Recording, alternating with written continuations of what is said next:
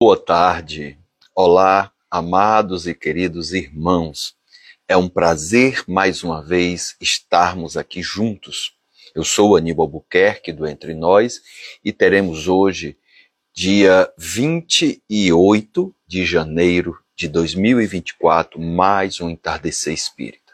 Espero que nós possamos aproveitar bastante é, gostaria de convidá-lo para fazermos uma prece, né? Muito boa tarde. Então, aquele que desejar fechar os olhos, vamos entrar em comunhão com o divino, agradecer ao Mestre Jesus, a Kardec e a toda a pleiade de amigos espirituais que nos ajudam e que ajudaram na codificação e até hoje ainda acrescentam muitos conhecimentos úteis em nossa caminhada evolutiva. Abençoa-nos, Senhor, agora e sempre. Boa tarde, meus irmãos. Boa tarde, Paulo. Paulo Barroso, colega do JEP. Muito prazer de tê-lo aqui.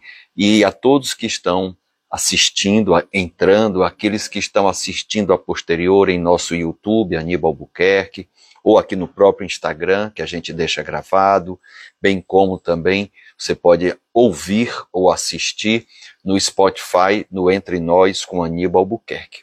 O nosso tema de hoje ele é bem interessante. Nós vamos falar sobre mitos e verdades sobre a obsessão. E o meu convite, e eu sei que vão entrando outras pessoas, o meu convite é para que façamos uma dinâmica diferente. Eu vou sempre lançar uma afirmativa ou pergunta, e eu gostaria de saber o que você julga, o que você acha. Então você, em vez de escrever a palavra mito ou verdade, porque demoraria mais e a gente, com isso, tendo que esperar a sua resposta, estenderia muito, se você quiser e puder, digita M para mito, V para verdade. E aí assim a gente conhece a sua opinião, ao mesmo tempo em que você também vai se testando, vai treinando, vai praticando o conhecimento com o que a gente vai apresentando. Nós aqui não somos dono nem detentores da, detentores da verdade. O que a gente vai trazer são conteúdos apresentados pela espiritualidade amiga e em cima destes conteúdos a gente vai fazendo algum comentário. Então eu vou deixar aqui a primeira afirmativa. Você bota M se for mito ou V se for verdade. A obsessão surgiu com o espiritismo? A obsessão surgiu com o espiritismo. Isso é mito ou isso é verdade? Que tal deixar aí a sua opinião? Fica tranquilo. Ou então pensa, e aí vamos ver a resposta. E isso é um mito, né? Muito bem, Paulo. Isso é um mito. Por que, que é um mito? Eu vou trazer aqui uma passagem de Jesus narrada por Marcos, capítulo 1, versículos 21 a 27. Mas eu estou trazendo uma pequena frase dessa passagem, em que Marcos né, narrou a seguinte coisa, a seguinte narrativa de uma experiência de Jesus. Quando ele está lá em Cafarnaum, dentro do, da sinagoga, e uma pessoa que estava frequentando começa a se manifestar. E aí chega um momento em que ele fala assim: Que queres de nós, Jesus Nazareno? Olha que interessante, aquele espírito que estava se manifestando por uma pessoa presente na sinagoga se intitula na primeira pessoa do plural, nós, ou seja, era uma pleiade de espírito. Aí eles complementam, vieste para nos destruir? E aí Jesus fala com firmeza, cale-se e saia dele. Olha que interessante isso, já mostrando processos obsessivos já no Novo Testamento. Nós temos outras passagens né, em que traz essa narrativa da obsessão ao longo da história. Então não foi realmente, como Paulo colocou, é um mito, não foi a doutrina que trouxe a obsessão. Mas Kardec fala o seguinte: a obsessão, qualquer que seja a sua natureza, é independente da mediunidade e se encontra de todos os graus, né? mais simples, intermediários e mais graves, em grande número de pessoas que nunca nem ouviram falar de espíritos ou de espiritismo. Então, a obsessão independe de mediunidade, independe de crença, de sexo, de raça, de cor, de política, independe de tudo isso, tá bom? Muito interessante. É, eu vou jogar aqui outra afirmativa, e a nossa dinâmica de hoje, o Paulo já começou, mas entram, entrou, entraram mais algumas pessoas participando. Eu estou trazendo algumas afirmativas, e aí isso pode ser um mito ou pode ser uma verdade. Ao invés de você perder tempo digitando, e o Paulo Barroso assim, o Espiritismo veio nos esclarecer, exatamente. Ao invés de você é, perder tempo escrevendo mito ou verdade, a minha sugestão para dar uma dinâmica é que você coloque M, se você julgar a minha afirmativa como um mito, ou V, se a afirmativa for uma verdade. A próxima afirmativa é: é proibido evocar os espíritos. Isso é mito ou isso é verdade? Coloca M, se você julgar que é um mito, coloca um V, se isso é uma verdade. É proibido evocar os espíritos. E aí, o que é que você acha? É mito ou é verdade? Digita e manda. Só a primeira letra, que a gente já fica sabendo. E o que a gente vai falar, Serginho trouxe aí que é um mito. Césio, colega aí do Paradigma Espírita, do JEP, de outras casas também está aí. E aí você julga que é um mito ou é uma verdade? Vamos fazendo essa dinâmica que a gente vai interagindo e vai também fazendo um teste de conhecimento. E aí a gente vai falar do que está em Deuteronômio, uma das obras que Moisés publicou. Na verdade, Deuteronômio 18, versículos 9 a 12. E o que é que está contido aí? E é nisso que muitas crenças que desejam é, afirmar que é proibido nós evocarmos os espíritos, nos comunicarmos com eles, é nisso que eles se apegam para dizer o que a doutrina espírita está fazendo não é adequado. Então, o que é que Moisés, em Deuteronômios, falou? Ele falou o seguinte: não se achará nem adivinhador, nem procrastinador, nem feiticeiro, nem encantador, nem quem consulte os mortos, pois todo aquele que faz tal coisa é abominação ao Senhor. Então, baseado nesta afirmativa de Moisés, que teve a sua razão, o seu propósito, muitas crenças querem dizer que o que nós fazemos no movimento espírita, no diálogo com os espíritos, na, no intercâmbio, na comunicação, é algo proibido. Mas Moisés tinha um propósito, tinha uma finalidade em trazer esta proibição. Ele estava tentando libertar o seu povo da escravidão do Egito. Há 400 anos, os hebreus eram escravos egípcios. E no Egito havia a crença do politeísmo. Havia a prática de consultar os mortos, com, e era de uma forma muito abusiva, inclusive explorando a fé, explorando financeiramente, explorando idosos, crianças, sem nenhum critério. E Moisés vinha com um propósito, com uma missão. Ele mesmo recebeu comunicação.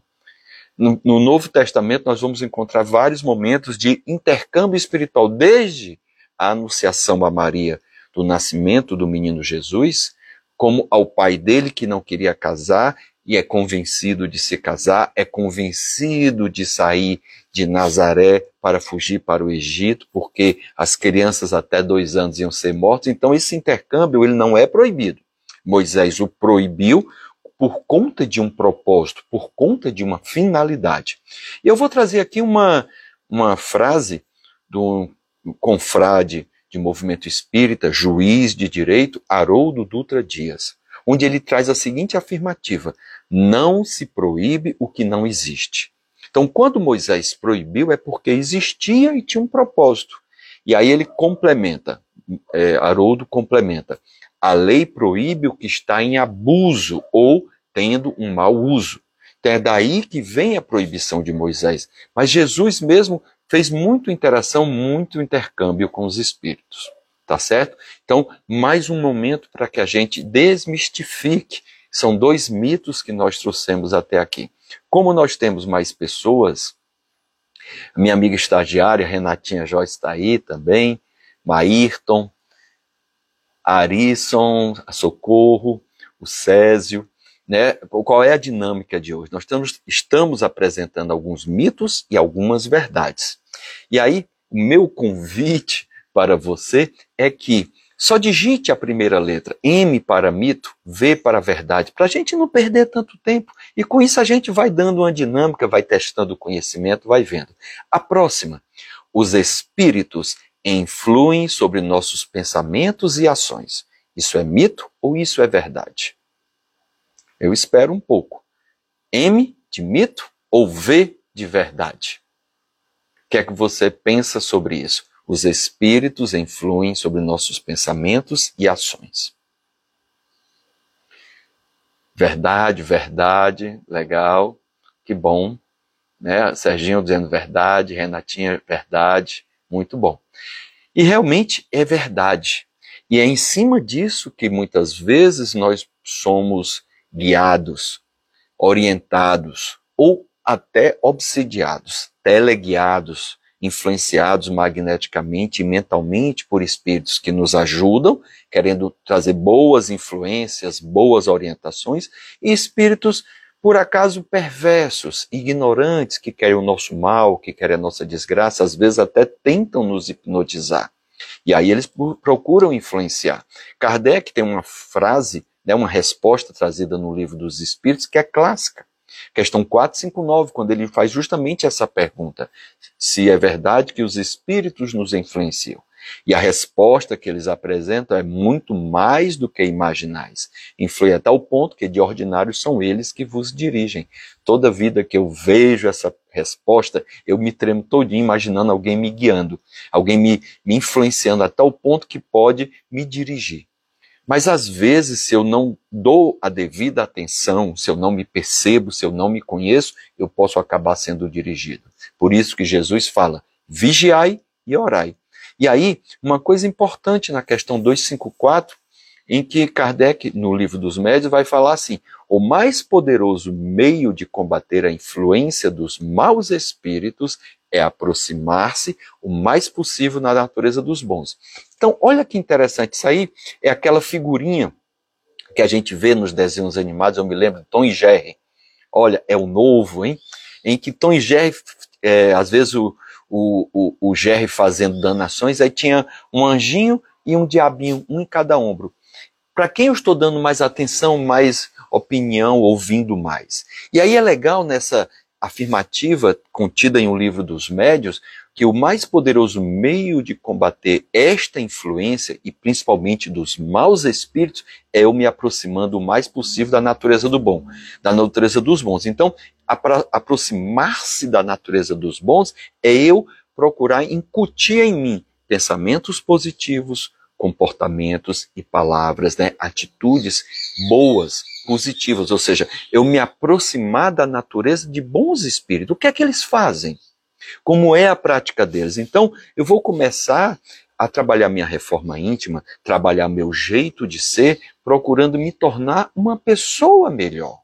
Então, é isso que significa se aproximar o mais possível da natureza dos bons, para que eu esteja mais na companhia deles, perceba mais a sua influenciação, dê mais ouvidos e mais sentidos, e além do mais, me comportar da forma como eles se comportam. Isso vai ajudar e vai melhorar a minha sintonia, porque espíritos inferiores, eles vão estar sempre próximos de nós. E aí são oportunidades que nós temos de ajudá-los. Espíritos inimigos do mal que eu lhe causei na vida passada ou até nesta existência. Às vezes posso ter feito intencionalmente e às vezes não faço nem intencionalmente, mas ele se sentiu atingido. Então são formas e oportunidades de eu resgatá-lo, de eu ajudá-lo, de eu mostrar pelo meu exemplo, de eu aprender com a sua dor. Então, olha que interessante. Vamos para mais um ponto, né? Vamos para mais um ponto. O ponto que eu gostaria de trazer, outra afirmativa. E aí, você vai dizer se é mito ou se é verdade. Hoje estamos fazendo de uma forma bem interativa, você que está entrando. Eu estou repetindo porque mais e mais pessoas estão entrando em nossa live.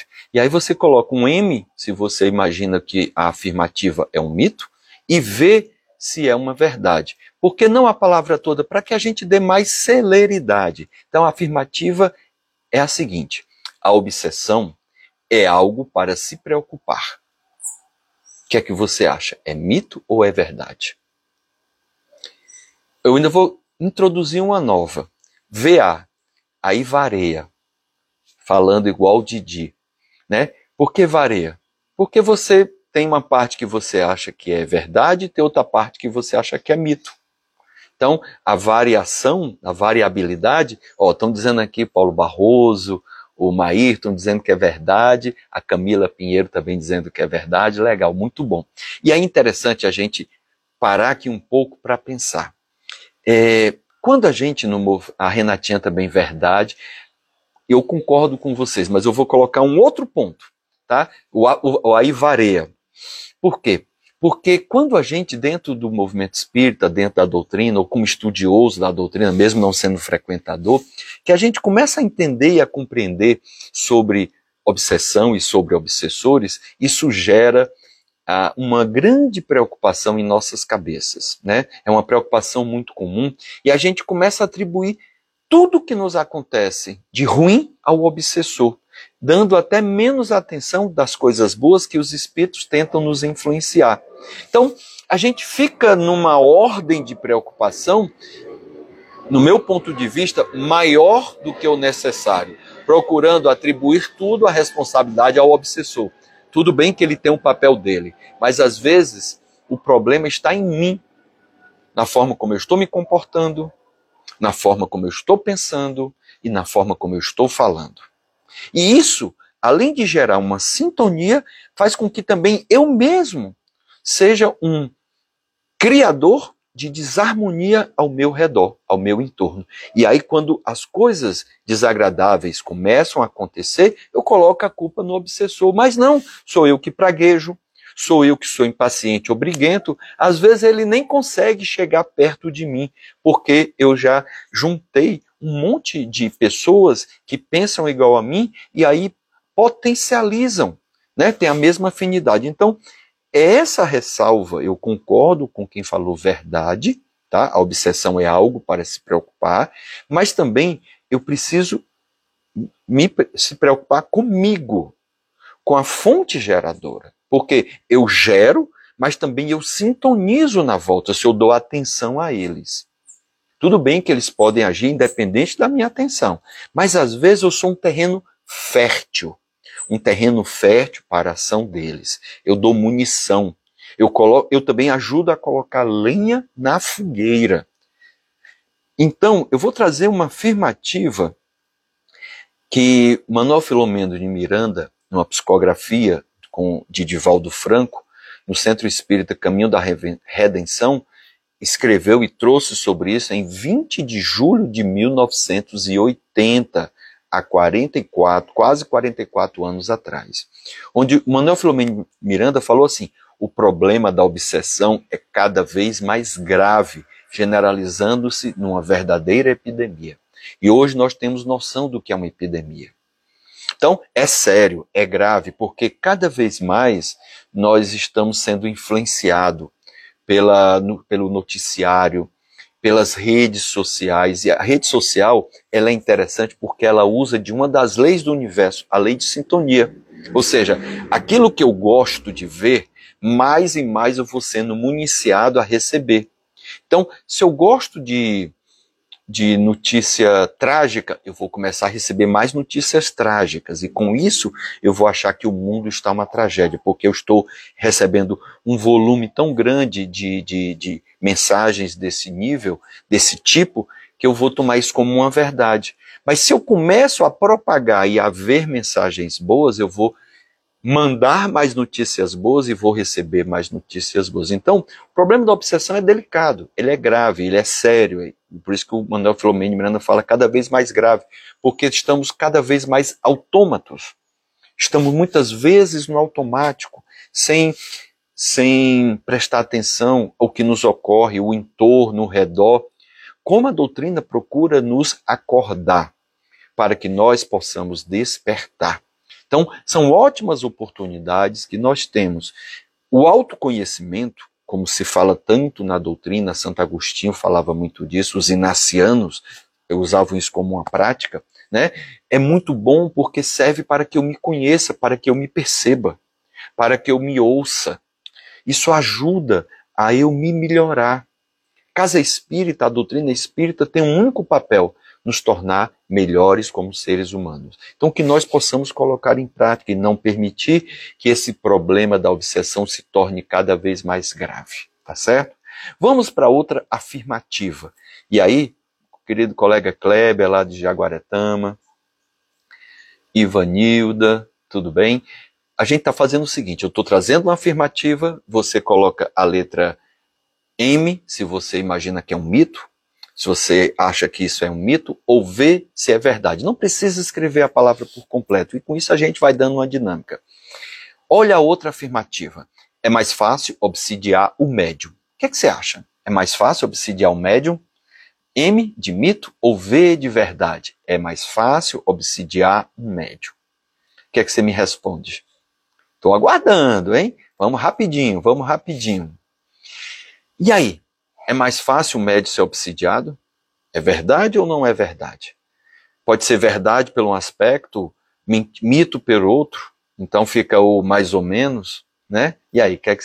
Renatinha está falando que é mito, Paulinho também dizendo que é mito. Interessante.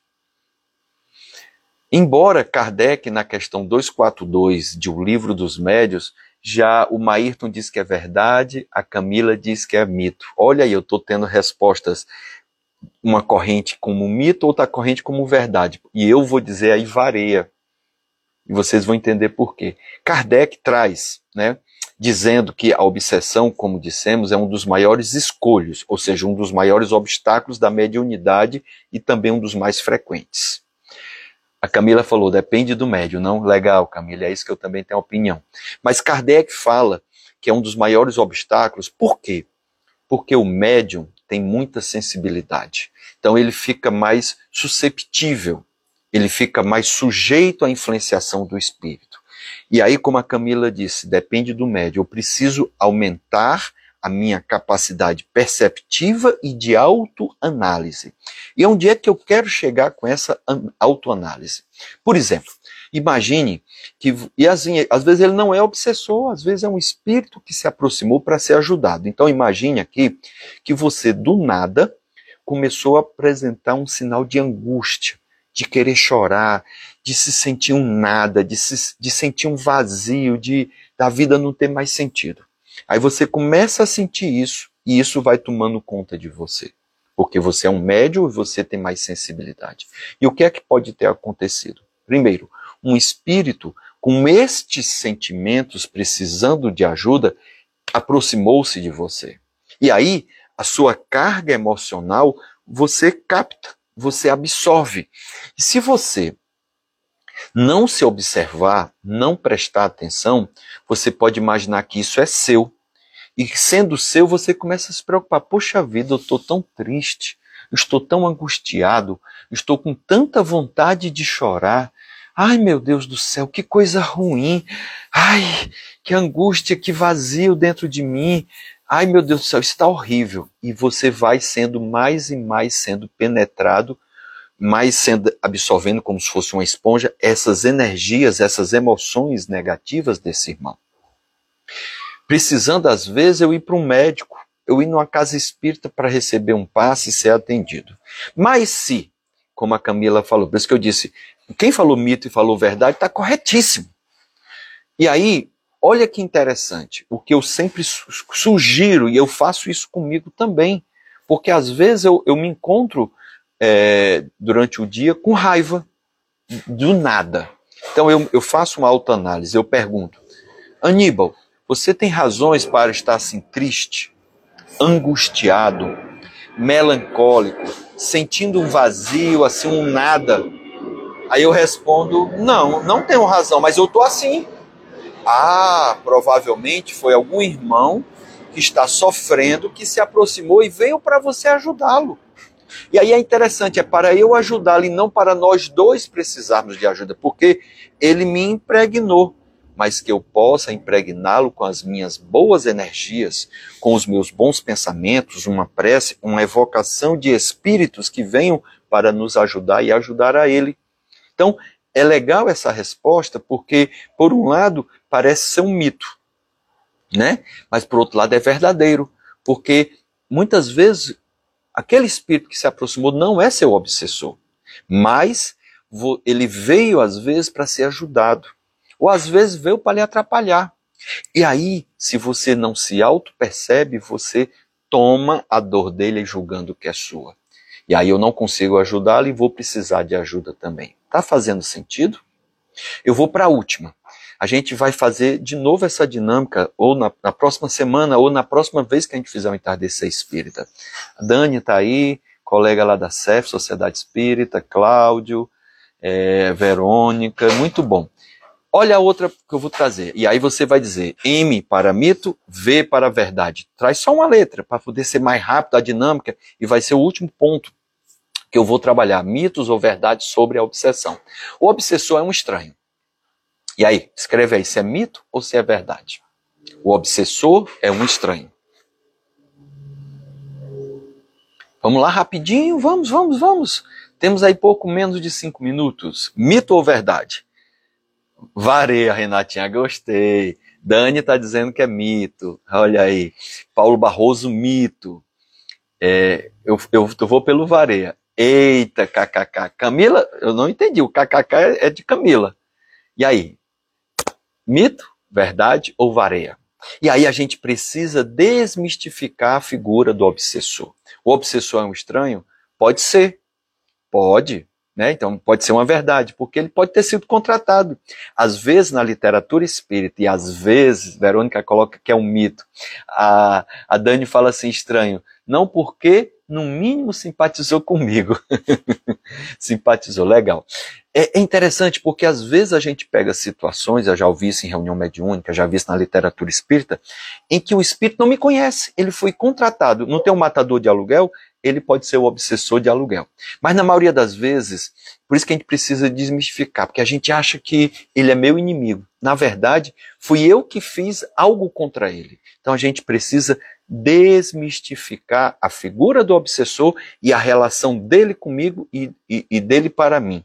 A gente tem que desmistificar, tá certo? Porque existem realmente espíritos que são maus por natureza e com isso gostam de fazer maldade, às vezes são inimigos da casa espírita, inimigos do movimento espírita e querem destruir o trabalho. Então eles nem me conhecem, mas pelo propósito de estar ajudando, de estar fazendo isso, eles querem derrubar.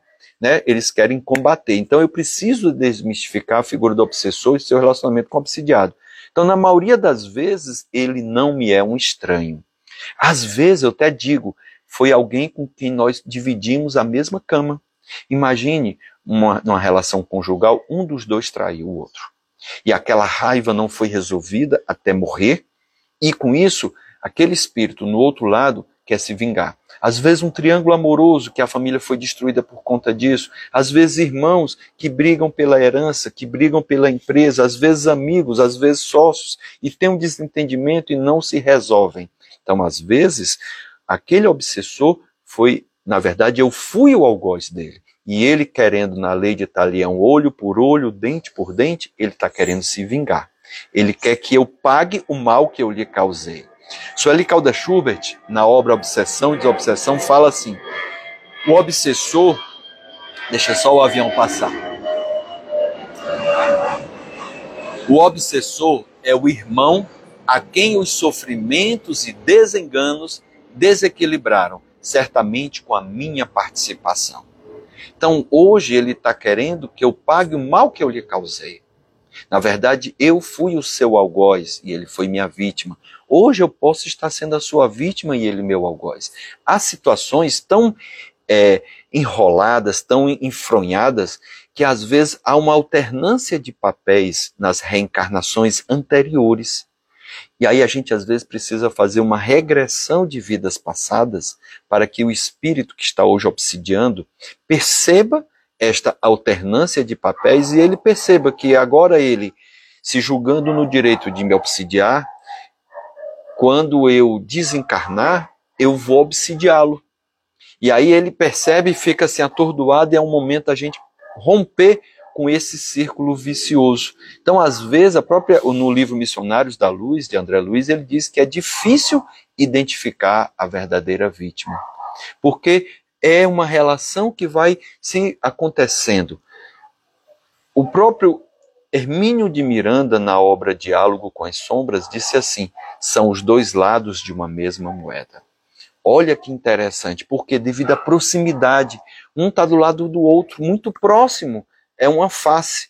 Às vezes eram extremamente amigos, colegas, porque muitas vezes são os mais próximos com quem nós mais magoamos, mais machucamos. Por isso, o cuidado que a gente tem que ter consigo e com o próximo.